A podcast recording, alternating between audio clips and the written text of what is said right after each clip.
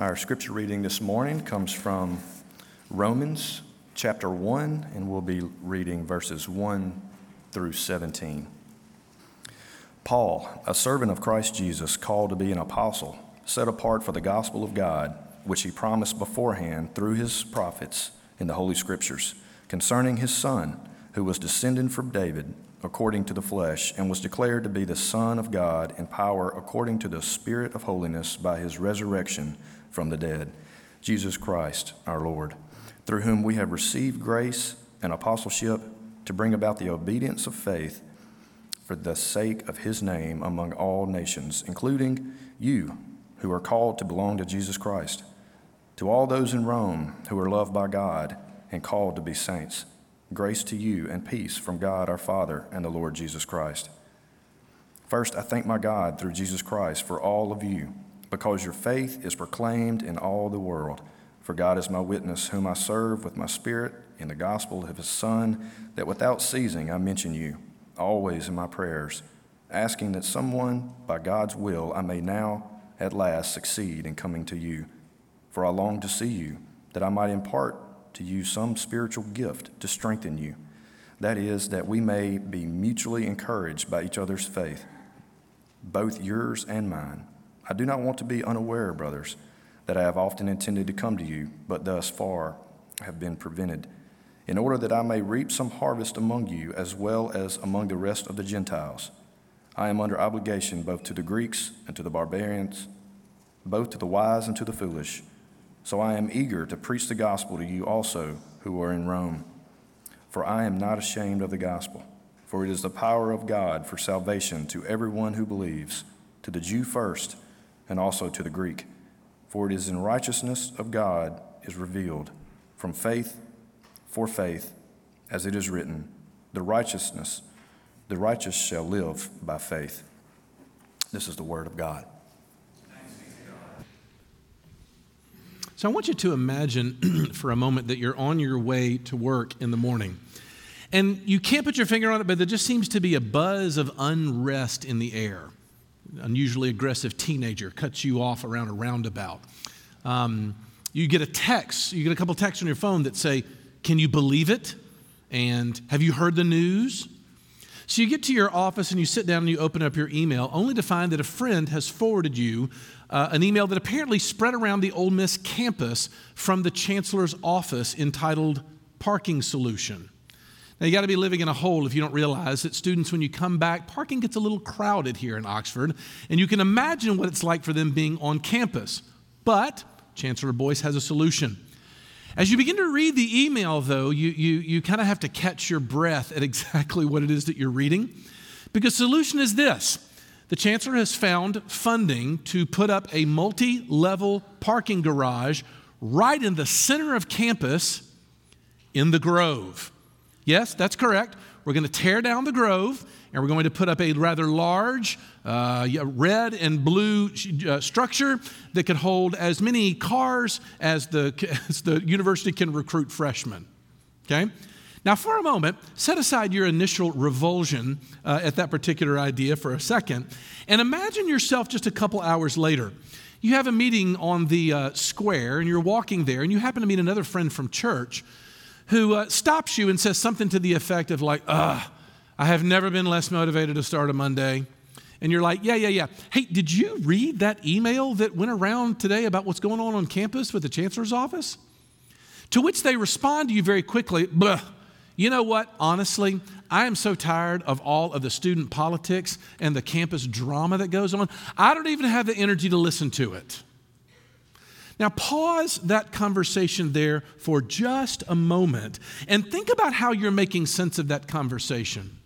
I would argue, first of all, you, you can be certain that by the end of that day, regardless of what the deal is, you will be hard pressed to find anyone in the state of Mississippi that does not have an opinion about what just happened, state fans included.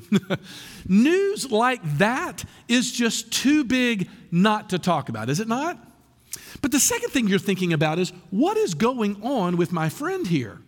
And there's really only two options. Option number one is they just haven't heard. They've not come across the news because surely you would have reacted to it had you really understood exactly what that email said. The second possibility, though, is they think they've heard all there is to hear about campus politics. And so, therefore, it's their sort of boredom with it all that makes them not even want to listen. You might realize to yourself, actually, their symptom is their disease. that is, the very reason that they're bored with what's going on on campus is because they won't hear the big news.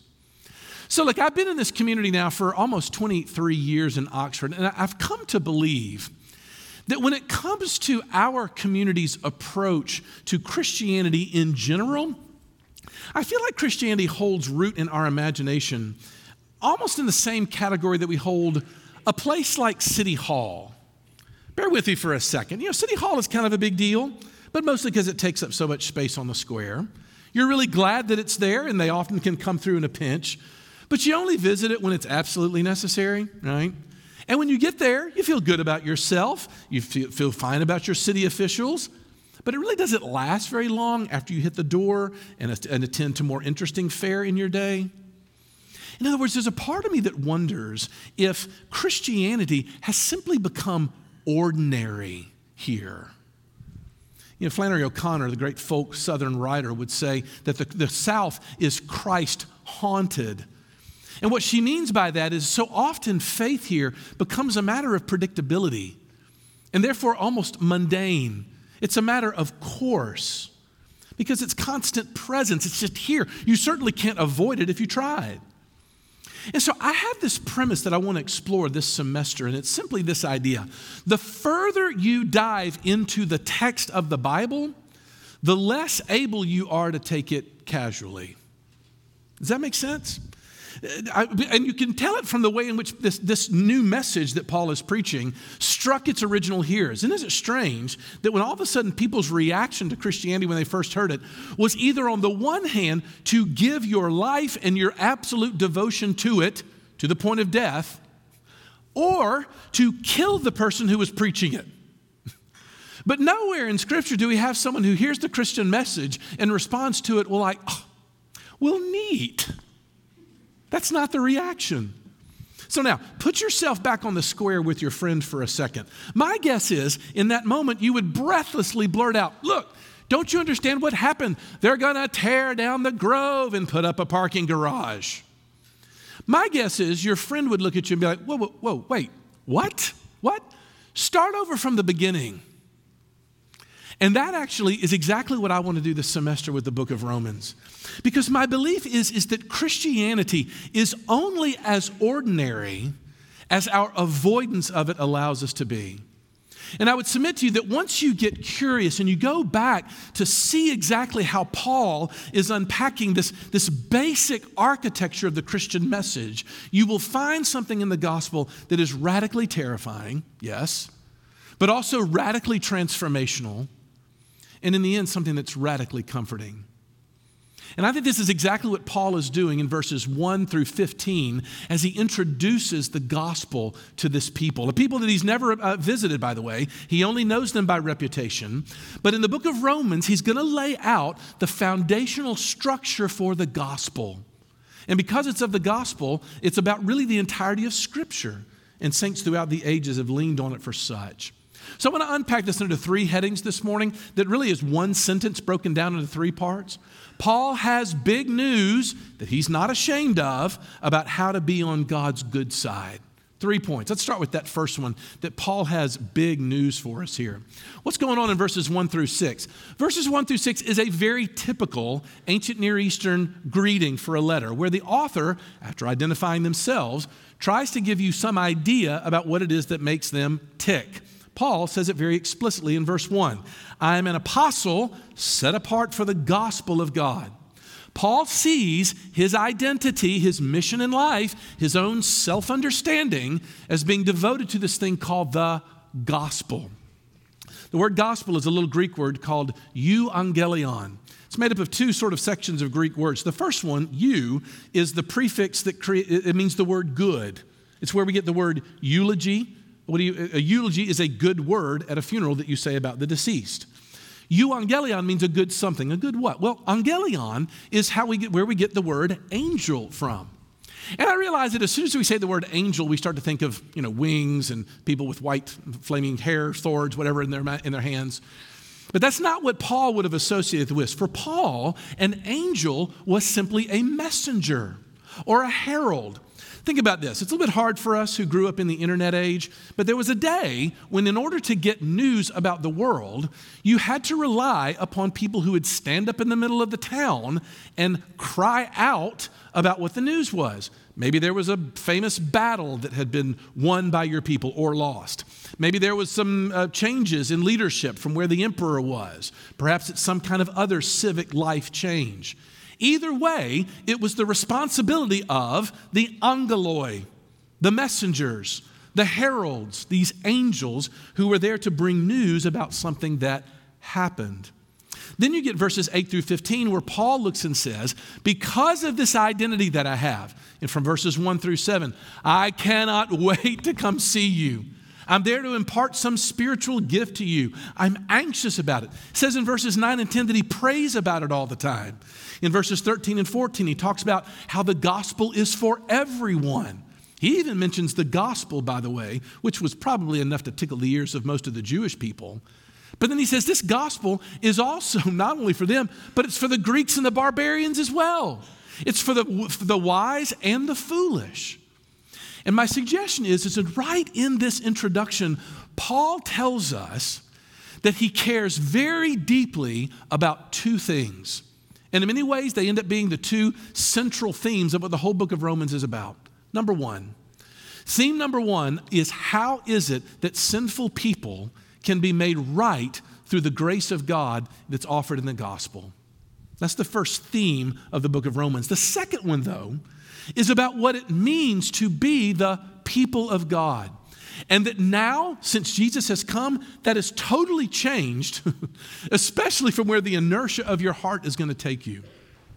Now, why do I put it that way? Well, in many ways, the, the, the, those overarching announcements that Paul is making in this introduction is exactly what the Bible wants to get across in the whole book.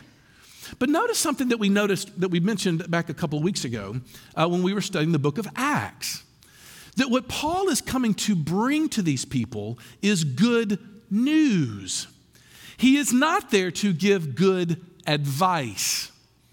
And in my opinion, if you can distinguish those two things, you can get a lot of understanding about this. Because every other world religion, I don't think anything separates Christianity from other world religions more than this in order to be a part of any other religion, there's a list of things to do.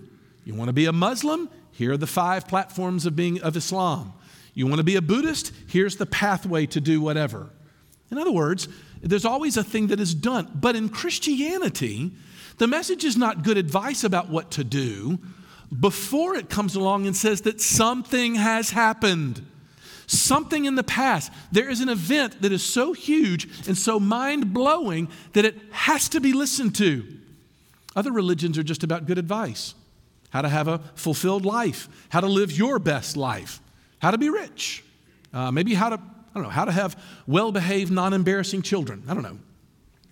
But Christianity, though, is not advice. Christianity is news, it's an announcement which I really kind of want to push a little further here because there is nothing that will make your Christianity more ordinary than good advice. In other words, for most of us, I think, and this certainly was true for me, I think I grew up thinking of the gospel as kind of like one, one self help program among the smorgasbord of other self help programs one could follow to live in a, a, a fulfilled life. I mean, I know you may have chosen Eastern meditation, but I chose Christianity, and that is true for me. That is not the Christian message, by the way, even though Christians oftentimes speak that way. What actually is, we realize that along the way, we developed a Christianity that was primarily about us, about what we are supposed to do and, and mostly about what we are supposed to do in terms of our responsibility of keeping me and God in good stead. Does that sound familiar? And honestly, we hear good things, but we didn't hear the good news. And for that very reason, I'm submitting to you this morning faith is inert. It's, it's, it's entirely avoidable if it's just good advice. Because that's how we take, take good advice. Maybe I feel a little bit bad when I don't pray, sure. I wish I did more. But when it really comes down to it, I'm working on it. that's how we approach Christianity. But here's the deal in verses 1 through 15, you see Paul as a man obsessed. And it's not just because he's religious like that, which is how we write him off. It's because of the news. It's this powerful news, the content of which, the content of which has set him on an entirely different path of life. That's the message. Now, Again, the takeaway from this point is sort of the, the fact of the gospel. What about that content? Well, that brings me to the second point, and that is the fact that Paul is not ashamed. He's not ashamed of this gospel. Look, everybody agrees, and this is worth highlighting on your electronic device or writing in your Bible, whatever, that verses 16 and 17 are thought by almost every commentator to be the theme of the book of Romans. And Paul begins it by saying that he is not ashamed. There's a Scottish pastor by the name of James Stewart who said, you don't say that you're not ashamed unless there was a time in the past where you were tempted to be ashamed. Does that make sense? So, what is Paul saying? What were those particular temptations? Well, by the way, that's an interesting little spiritual diagnostic. if you feel a temptation to be ashamed and draw away from what the gospel is saying, be a little encouraged because it likely means you're hearing the true gospel and not some sort of false alternative. But I digress. What is it, though, for, for Paul, that we would ever have been ashamed of? Okay, well, for the purpose of this, go back to those two themes that we said Paul was going to mention in the entire book. Let's take that first one this fact that, like, sinners can be justified by a holy God purely through grace. That first reason, if you think about it, is going to tempt you to be ashamed because of the way it's going to change your perception of yourself. This is what happens we are tempted to be ashamed of the gospel because the first things that Jesus says to us in his radical message are anything but flattering. I have to admit, first of all, that I am utterly and completely helpless. This is the way we're going to talk about this semester. We're going to, we're going to study the fact that according to Paul, nothing we ever do is enough. We're going to spend a lot of time on that word enough because I think all of us are working furiously to be enough in about 50 different areas of life.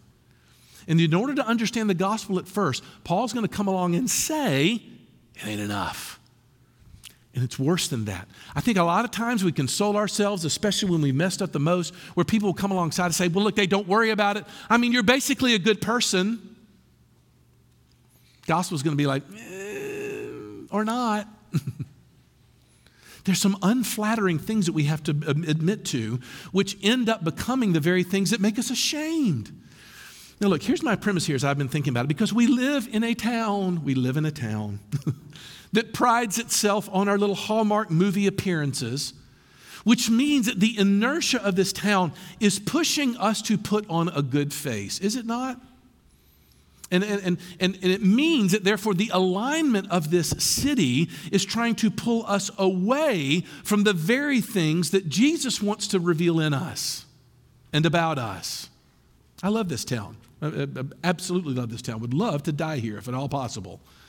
But there's something about our place that makes us tempted to be ashamed of it because what we do is we start speaking of our faith as if it's helpful we go to Bible studies, but we, we keep a nice, steady detachment from it.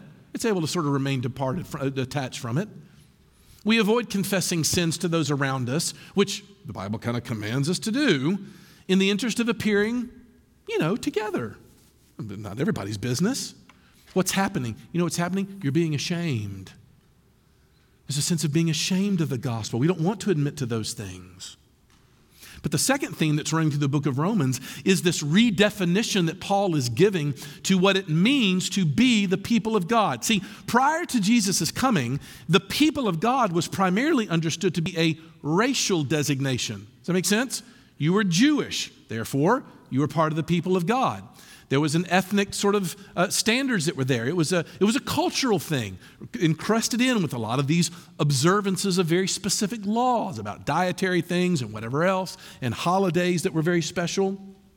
In other words, the people of God were the special. They were the singled out people. They were the ones that were, using the word of our day, privileged. But look, follow Paul's logic because if what the gospel is pushing you to admit about yourself is accurate, then salvation is only going to be by grace alone. And if the gospel is only and salvation is only by grace alone, then invariably you have to conclude that it can be for anybody. For, for the Jewish people, it was Jews and Gentiles. And they said, What? For, for, for the slaves, it was like for the slaves and for the free. What? In that society, and ours, quite honestly, it wasn't just for men, it was for women too. What? It was scandalous to all of a sudden come to the gospel and realize that there's an instinct for absolute equalizing underneath its teaching. You couldn't look at each other in the same way. The gospel is that great equalizer, is it not? now, look, just like the, the, the, admission about yourself of sin and helplessness, boy, this is going to cut across the grain of this town, and this is where I get in trouble. I realize that for many of us, we were schooled in the great state of Mississippi, which had unpublished laws which established those people that are in and those people who are out. And you never really know what those things are until it gets challenged. But I do think that for evangelicals, we must admit, we must admit that our true colors were uncovered in the 1960s when we, in mass, opposed the civil rights movement. I know what you're thinking. Well, wait, wait, wait. That was a mitigating circumstance. It was different. But I know, I know, I know. I've heard it all. But here's the thing when all of a sudden our first knee jerk emotion is not to respect this equalization of all people. We are running contrary to the direction of the gospel. Period. There's nothing else that can be said on that one. Then, then, then, we got to Ole Miss, and we turned what should be an innocent, fun experience of Greek fraternity and sorority membership, we turned it into a, bad of, a badge of pride. And it wasn't just pride, it was also exclusion. We let those in who were, who were cool, or she was cute. She was so cute. Or, or, or, he, he, he's just a stand up guy. He got in, but we excluded others, or they're from a good family, whatever we used, right? My point is, though, when you spend that much time in that man mindset, accepting a gospel on the basis of pure grace, is going to force you to reinterpret how you define what is in and how you define what is out. And you're going to be, tempted, you're going to, be tempted to be ashamed.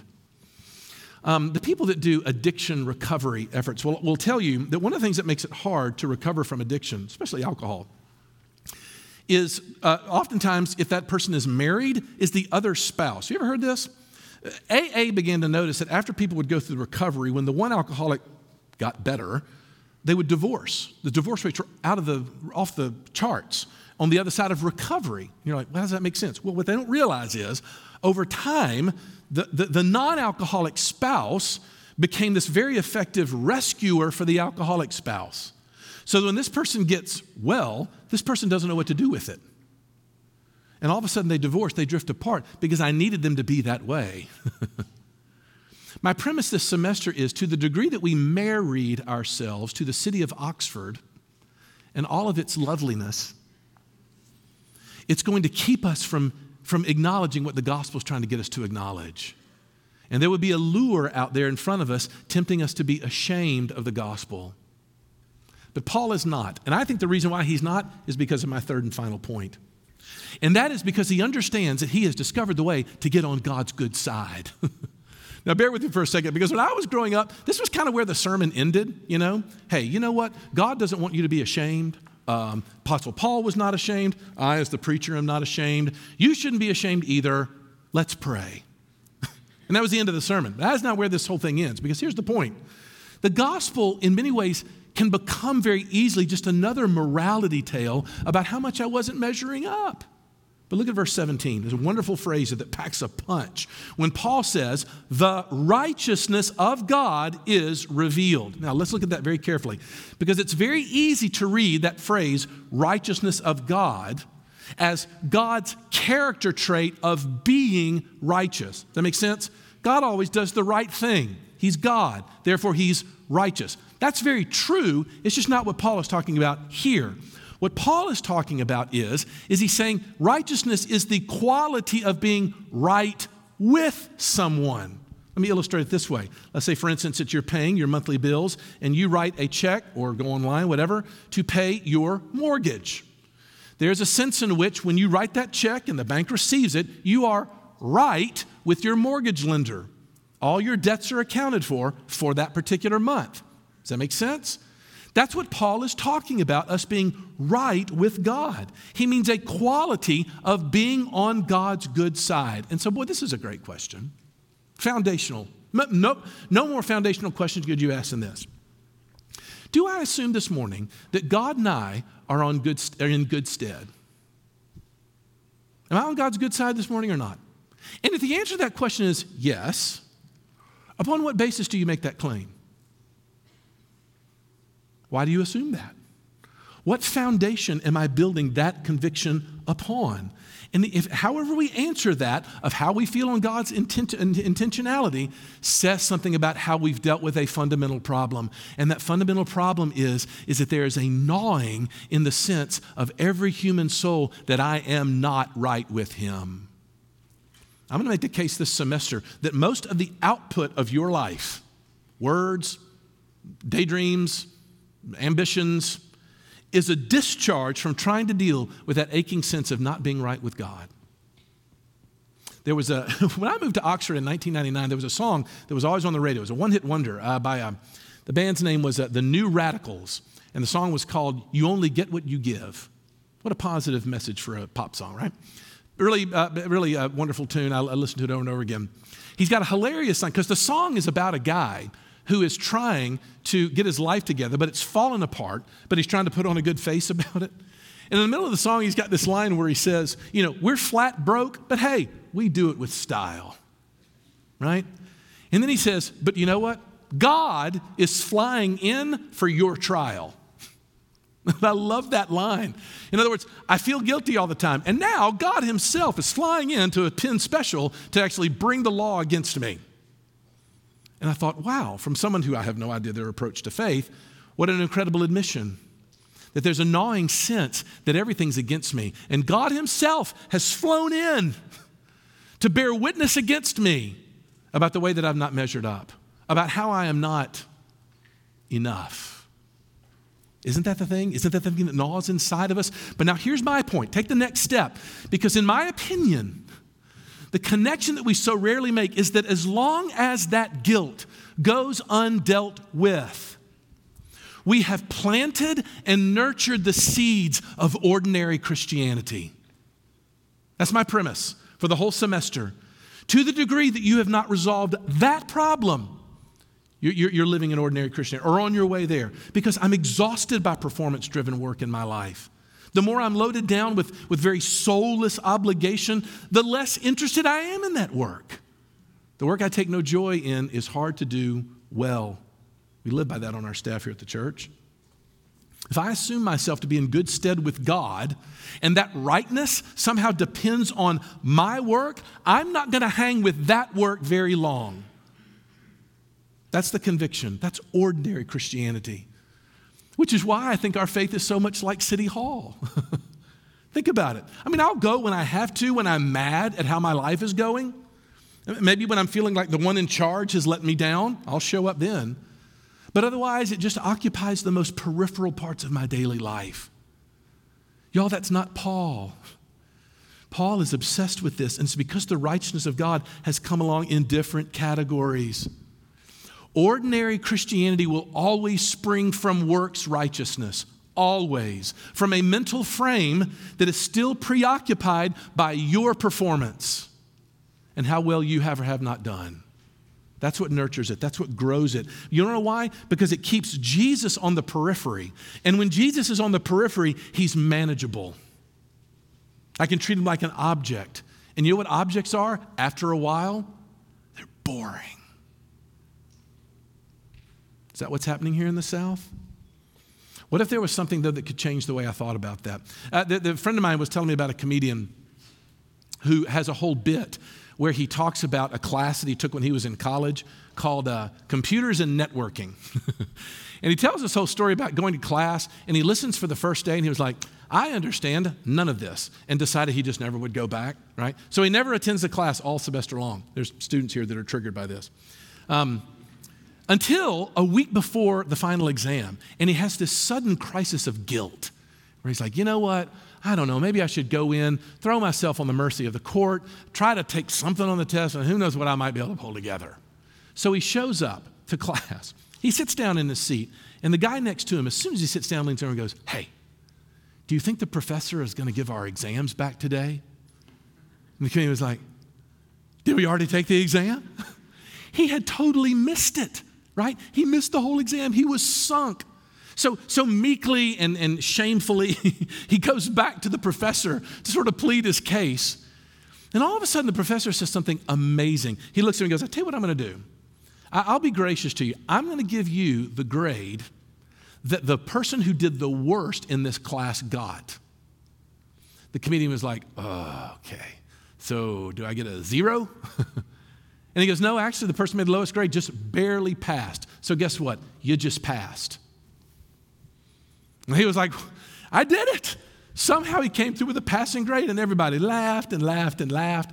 Here's my concern we oftentimes think that the gospel is simply about pardon, that God pardoned what I had done.